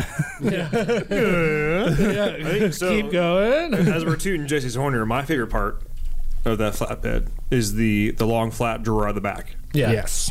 And as much as I love the normal flatbed storage, as so the, the flatbed you have that's supposed to be on the OB, my blue OBS, does that have any boxes on it at all? Negative. Okay, so I'll be building some boxes. Um, you may be welding them because I I've, I can't weld for shit. Um, like literally, like terrible. Looks like Like poo. you can see it. Yeah. You don't want to see it though. Technically speaking, it is a weld. Yeah, technically speaking, these two things are now together. There's lots of little tiny points there together. It looks like boogers, but it's holding. they were once separate. Now they're together. Yeah. But the that type of uh, the big drawer with the flat storage in a spot that was normally not utilized. That is my favorite type of thing because that is the it's easily accessible, and while it's only I think it's four inches, five inches deep, Yeah, somewhere around there, five inches, I think. that is the the hitch, the straps, the quick grab tools, all the stuff that like and with a, a big wide flat drawer, it's like a toolbox. You can put sections in there, and when you open it, you've got all your stuff quick draw McGraw right there. And to me, having you know used a truck as a tool and worked with my hands a lot, all that kind of stuff, um, that is the name of the game. Like if you are organized beforehand and making it happen and being able to quick draw that kind of stuff, and you know where it is, that like 10 out of 10 i love that stuff And, and that was one of those where, like, I mean, kind of our mo around here is kind of over the top. Like we we're always doing something that's that's crazy and better and cool. Like that's mm-hmm. because you got to do that. Like you got to be on top of it. Mm-hmm. And it was like you know, I think it was Cooper walked up and like, what if we put a drawer in the back of this? And I'm like, well, yeah, I can do it. Well, yeah, let's put a drawer in the back of it. So, of course, it's with with any pro and even just the normal stuff, the normal toolbox and stuff on this truck. Like I built because it wasn't drawn up, and I've never built a flatbed out of anything before, let alone aluminum. A lot of things that would change um, on the way I did it because some of the stuff I had to fight, kind of fight myself and things I had done. Um, and that drawer, I had to move the air dryer and the air compressor for the rear suspension. I had to move it like two inches lower because I was like, before I was like, well, I want this as high as I can to get it up near the bed. And then it was like, oh, there's going to be a drawer there. So you screwed up. Now you get to cut all this off and redo it again. I was, "Well, well, cut it off and moved it down, down lower and was like, well, I still don't have a lot of room. And didn't want to cut up into the rear channel, the rear uh, square tube that goes around the perimeter. And behind that is a 4x4 uh, piece of angle. And I'm like, well, that's a lot of strength. And I don't really want to cut into that. So I'm like, I've got this much room. I've got five inches of room. And I'm like, okay, well, it's going to be five inches tall then. There's no getting around that. How long can we make it? Well, the next cross member's way up there. Eh, we can take an inch notch out of that and we can get another three inches in front of that. Okay, so it's going to be that long. Put a gun to my head. I do not know the dimensions of that box. it is a certain length by a certain width, and it was dictated by the rest of the inside of the bed, and it fits. and it Yeah. works. And I probably measured it at some point. Don't remember it. For, for those of you who are thinking like air dryer for rear, it's because it's got a, a Kelderman air ride rear suspension. Yeah. Yeah, we're, we're those kind of a holes. We did forty threes. Well, I had a good question from someone that asked if they would need a air dryer for the air sus- for the you know like a suspension setup like that. And this is what I told him: if you're strictly relying on this air for your rear suspension, get an air dryer. Yeah, get, get all the stuff. Couldn't Get hurt. all the stuff. okay, yeah. Don't don't not get one. You're literally that is your rear suspension. Yeah. And and that was another big uh, hurdle for that flatbed is there's a little switch you hit on the dash and the whole air dumps out of the back of it and the truck sits on the ground. Well, then you have a flatbed and you have to have wheel wells and when you set the thing down, well, you kind you know you're gonna look like a dick if you set your bed down on your tires. yeah. So there's like a half an inch of clearance because I had to cut so far up into everything with the tires damn near touching the decking. But it's built. I mean, there's a lot of strength. There's no strength lost in that bed. Yeah. There's so much aluminum in that bed. Like it is heavy. Well, and For aluminum, it's probably heavy. and what you did with the the hitch. You know, oh yeah. yeah, having to move that up and down. But the the one of the things I love about that too, that where I think a lot of the flatbed stuff ends up turning people off, is even with your constraints, running a 43 inch tire and all that kind of stuff, the flatbed, in my opinion, I mean, obviously a the 17 and up Power Strokes do have a pretty tall bed in general. I, that's one of my the styling cues that I love about them. A deep bed is kind of tight. I like that but the flatbed on that it doesn't look like it's like super tall off the frame rails at all Yeah. it looks like even though those 43 inch tires and you can dump the air it still doesn't look like it's sitting super high at Yeah. all There's a lot of just regular old like first gen Cummins running around with beds that are that height. yeah and and that was I think we laid a like a two by four across the top of the tires and let all the air out of the bags and like took a measurement and we come up with nine inches. Or like nine inches is how like much room how much drop we have. Mm-hmm. Like the bed has to be nine inches off of the frame or like you know it was whatever the measurement was. And that's what determined the rest of the flatbed was like. That measurement was like okay we can it drops this much we need at least nine inches of height out of here build a bed well that's probably one of my, my biggest pet peeves is when you do a flatbed especially if it's someone who's using as a work truck as much as I love lifted trucks, I get it. Like, don't get me wrong, but if you're using a truck as a work truck, and this bed is tall as shit, you know, how- really- you know how much it sucks lifting stuff into like everybody thinks about flatbed. They think like, oh, tailgate. No, no, no, no, no. Your tailgate is below the wheel wells. You have wheel wells in your bed. Remember, most flatbeds go on top of the wheel wells. Yeah. So now imagine you just lifted your sick ass truck and you use it as a work truck, and now your bottom of your bed is that basically it needs to be on top of your tires plus some inches because you don't have air ride Yeah. because most people don't. To be honest, like like ninety nine point nine percent. we're, we're the cool kids Yeah, we're Yeah. the cool kid first. Somehow we made it to be the cool. oh now we're lame because we acknowledged it Yeah. now we're not cool anymore damn it But you, and now you're lifting this whatever you're lifting into a bed normally into a table. You're lifting like eight to twelve inches higher than you were before. Yeah. That sucks on a lifted truck with 37s. Well, I tell you what, with that particular truck and that flatbed, I probably wouldn't put anything other than a freaking Baskin Robbins freaking ice cream cake in the back of that thing because I, I don't I wouldn't want to sc- like It, it's definitely gonna get it's pretty up. it's Yeah. pretty So there's and one of the things that I do appreciate about the fabrication that you do, and uh, those of you that are wondering, yes, we fully realize that we're like well into like an hour and a half of this right now, yeah but this is this is how we roll. yeah Um, the so cycling back a little bit to Long John Silver and the inspiration and the guidelines you were given to build this truck. Um, those that may look at the inspiration like you were given, like this truck needs to look badass. It needs to look utilitarian. Yeah, we get it. It needs to look utilitarian. Keep in mind, Long John Silver, which I think, and correct me if I'm wrong, like fully correct me if I'm wrong, that, that was probably like your first full like piece de resistance at DPP. Yeah, like that, was, that was it. yeah, yeah, you had a lot of creative control over that. It was kind of like, I want this, I want this, cool, and then all of a sudden you just kind of made really cool shit happen.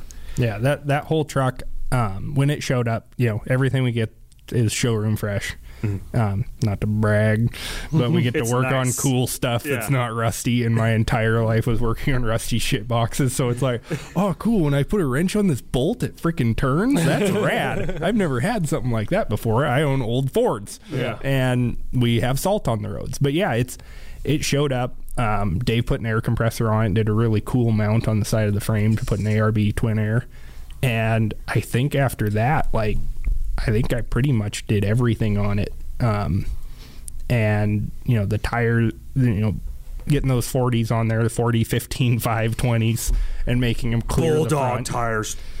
I remember going back to the shop watching you cut into that truck and I'm like ooh I'm out yeah, that that was the first time, and I mean, everybody'd be like, "That's like sixty thousand dollar truck," and you're just like taking a cutoff wheel to it. And I was like, "Yeah, I love this shit." I don't know if you know this, but like, I watch those videos where there's the guys that like airbag Lamborghinis, and they're just like taking a like not even a tape line, they're just taking a body saw and like hacking wheel well out. Love it yeah and I think I had to cut the bedsides on the Raptor before that, and that was like ripping the band-aid off. It's like, oh, cool, 2018 Raptor that's like worth more than like 30 like of your any- trucks yeah anything I've ever owned combined totally. And I'm like, yep, make a tape line, cut the cut the sides of the bed off, like for this cool bumper. All right. yeah And so when Long Jar, I was like, well, I guess I'll take about, oh, it's about this much off. Here's a piece of tape. Not enough. So the the what I'm trying to get at here, Uh, I'm gonna, I don't want to like again. I feel like we're tooting our own horns here a little bit, but I'm going to throw this out there. So the, the look with the utilitarian on Atlas and Long John Silver, the piece de resistance Jessi incarnation one, if you will, the at DPP. Uh, or PPU, whatever you want to call it. Yeah, I, I've never built anything cool till I got here. yeah. But the and I'm and I'm not even joking. Like the Crown Vic's probably it. Like I built a bunch of old crap. well, it was enough for me and Tyler to basically shoot our pants. Yeah, that was like like I've built stuff my whole life. I've never finished a project. Like even the Crown Vic isn't finished. It just looks the part. yeah But the the fact that it has to look utilitarian, how nice is the paint on Long John Silver? It's nice. How nice is it currently? Eh. And what, what I'm getting at is the like Brian Daily drives. Brian's the owner company. Brian Daily drives Long John Silver, and there, there is a method to the madness. A method method to like. I guess I'm trying to give ourselves a little bit of credit here. It's like we, we build things to look. hey guys utilitarian. yeah, we use our shit that's basically what I'm getting at. Yeah, the, he's not afraid to throw some scratches in the side of that bad boy a little redneck pinstripe and it you know what I does. mean. It's got dents on the bed. Hell that- yeah, uh, does. like the we were doing a video of like showcasing the the doors opening on the toolboxes. I opened one door. It's a, it's a freaking loaded gun. yeah I, s- I, like opened the latch and I was like, I was like, oh, there's a gun. I should probably like check this thing. Oh, it's okay. I'll load it on. I'm gonna put it back. I'm just gonna stand here. and Anybody that needs to open that thing, in case they didn't know, just so you know, like, don't freak out. Like, it, there's a loaded gun right there because Brian had it on his property. Yeah. he's got a lot of property, and the truck gets used. Like thi- this, you look at this paint, and you take it to get detailed or something like that. Like, what have you been doing with this truck? It looks really nice, and then you start trying to wash it. Like, This thing's scratched as shit. well, yeah, it's, and we do have flares here. We have flares from frickin' Iceland. Yeah. that Yeah. got shipped here on a boat, I assume. and I or I had to order those, and I was like, "How's this work? Like, like wh- what kind of money do you take? Do you take American dollars?" it was like uh, I, maybe it was like Monty Python. They got hauled here on some some swallows or whatever, the pigeons. They got here and there on the horse. do you, do you know what's funny? Okay, so we ordered, and this is I'm not even going to say the name of the company, but we Probably because you can't because it's from Iceland and there's like 30 consonants in it. no, there, there's a lot. No, I'm saying I'm going to compare it to an uh, uh, American. Oh. Com- okay, so which I kind of maybe I shouldn't do this. I don't know, but this is kind of funny. This is America's Diesel Podcast, Tyler. You do what you want, bud. Well, it's kind of talking kind of crap on an American company. I don't know if they outsource anything, but anyways, I ordered one body part for another rig that we have here. Okay, and I ordered fenders from Iceland for this truck. Guess which one got here quicker? and was probably better quality. it's the fenders from freaking Iceland. I was like, I look at the tracking. I'm like, wow, those are delivering Thursday. Wow, that's incredible. like, wow, I ordered this other part from this other company like months ago. Yeah. and there's not even a tracking number. And they're in Montana. like they're not even that far away. yeah, like I could drive there. it's crazy. But yeah, so it's like we've got those flares that need to go on because every time it rains and it gets taken down a dirt road, truck's brown. Yeah. Yeah. Like, and that's it. I mean, and it's it's bad enough. Like you think, like, well, yeah, truck gets dirty. It's got big tires and doesn't have mud flaps, and that's truck life. Yeah, it is. We get it. Driver shit. Yeah. But when it physically covers the mirrors in mud to where you like can't and like the side windows and you can't see out of the truck anymore, it's kind of an issue. Yeah. And you may be thinking to yourself, like, oh, like stance life, offset life. Yeah. Uh, no, this is like the the exact opposite of that. This Yeah. is these wheels do not have a heavy offset. no. These wheels have the appropriate offset For a With- 15.5 for a wide 15.5 wide 40. 40 inch tire Yeah. with proper trimming done by yours truly, Mr. Jessi. and it, and it rubs the radius arms like Yeah. that's it's i mean it's got the right offset but there's you're kind of in a box with a tire like that like it's like oh it rubs the radius arms yeah deal with it Yeah. like There's that's no what you other- get Yeah. We've done everything we could, Doctor. yeah, Yeah. That's as far as we can go. like unless you're gonna put three inches of backspace on this 12 inch wide wheel like you're done yeah, Yeah. Name, name for me, dog. and we're not and we don't do that because because we have proper offset on our wheels unlike some people Yeah. that I see on the internet I'm that are gonna probably going to be like, "Oh, look, you, you you build your truck how you like it. I'll build mine how I like it." Yeah, well, I don't like your stupid three-inch offset, twenty-four inch No, listen, American we- force wheels. We have talked uh, plenty of shit about people that like to replace wheel bearings Good. and ball joints and I'll, I'll, end, all other steering components. I'll end that segment with uh, so Mark, our sales guy, oh yeah, get rid of that tip. Is it dude. something about his exhaust tip? stupid ass tip. proper offset on the wheels. Yes. Proper offset yeah, on proper wheels. lift, proper offset. And they're bronze. Hell, bronze in the black truck. Yeah. Ooh. I I I tell you what, there's not many things better than a bronze method wheel. I don't care who you are. Dude, I've been, ain't- wait, I've been waiting to put a bronze wheel on something, and I, I, I look at my truck now, and I'm like, no, it's not getting bronze. I can't do bronze on it. I don't know why. I just can't do it. Yours needs titanium methods Yes. because that would look good. But I swear to Christ, if you put a black wheel on that truck, I might am do gonna a black hunt you wheel. down. I'm uh, because I'm gonna have to mount them, so I'm gonna be the first one that knows. And like, oh, these are the wheels for Tyler, Tyler's Jessi's gonna truck. intentionally screw up the lip of the wheel with a tire machine. Oh man, I gotta totally polish these. might as well take in a powder. yeah. How do you like lime green? Yeah. hey, actually, it would match my side by side. So Oh, color match. I've uh, Hey. I've low key thought about uh, we may not be friends after that. I say this. oh, Well, you've heard it, and the podcast has heard well, it. you've already you've already went down a notch in my book because you said Gambler 500 is better than the freaking Salt Flats. You freaking nutcase. That's debatable. I, I agree. That's probably not a good one. But uh, if I do end up having to actually like buy a new wheel set uh, for the blue truck, I kind of want to go bronze. Yes, Oh my Yeah, yeah. no. can support. Do you know why? Decision. That truck has got some epic pinstriping on it. And you need to do like I feel like you need to do something like more old school on that truck because of the pinstriping. Well, okay. Here's the thing: if there, there's there's only two kinds of wheels that are going to go on that truck. Bronze is going to look too modern on that truck. Well, it- so there's only again, there's only two types of wheels that are going to go on that truck: either period correct, like Alcoas or some of the like, or 20 by 10 method bronze Now, see, that's the thing that that would be cool on about the- 37s. Yeah. By the way, yeah. because you're not making it like and take this in the spirit which is intent you're not mm-hmm. making it like a super nice truck it's not going to be like concourse Oh, restored absolutely truck like not. it's getting a crappy steel flatbed that i have put on it that thing with the old pinstriping the old blue paint and the dents and a shitbox flatbed and bronze 17 inch methods and 37s is going to be tight Okay, I think that you need to find someone to do some like blue pinstriping on the bronze wheels. I'll do it. That's fine. I'll do it. I, can- I can. And that's to the that. only way that would make it work. If they can match the the blue, like not the blue of the truck, the light blue of the pinstriping yes, on those bronze Tie it all wheels, together. that- and, and see that That'd be a gonna- slight little subtle touch. Be like you look at it close, you're like, this, guy's got freaking pinstriping on his. That's where it's going to bring that truck together. Where like I imagine like you're at a Cars and Coffee, and for some reason my blue truck's there because I'm an asshole and I brought my blue truck. porsche porsche ferrari Yeah. corvette 90s ford Yeah, 90s Ford, and they're looking at it. They're like, "Well, there's a puddle under it."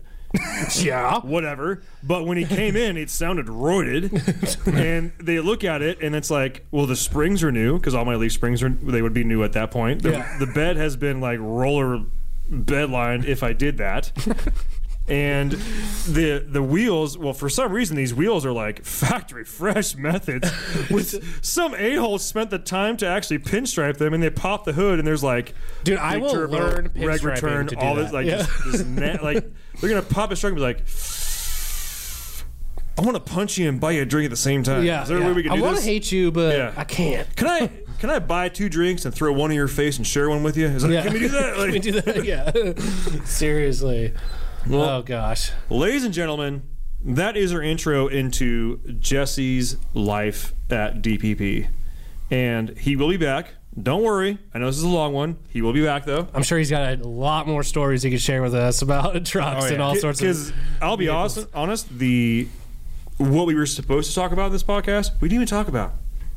We even talk about the 07. Yeah, We oh, didn't, yeah. we didn't even get there. No. The conversation actually just took us to me getting light blue pinstripes on bronze method wheels for my OBS. Well, here I'll, we'll do the uh, the Ricky Bobby recap of the 07. Go. Uh, it's a truck.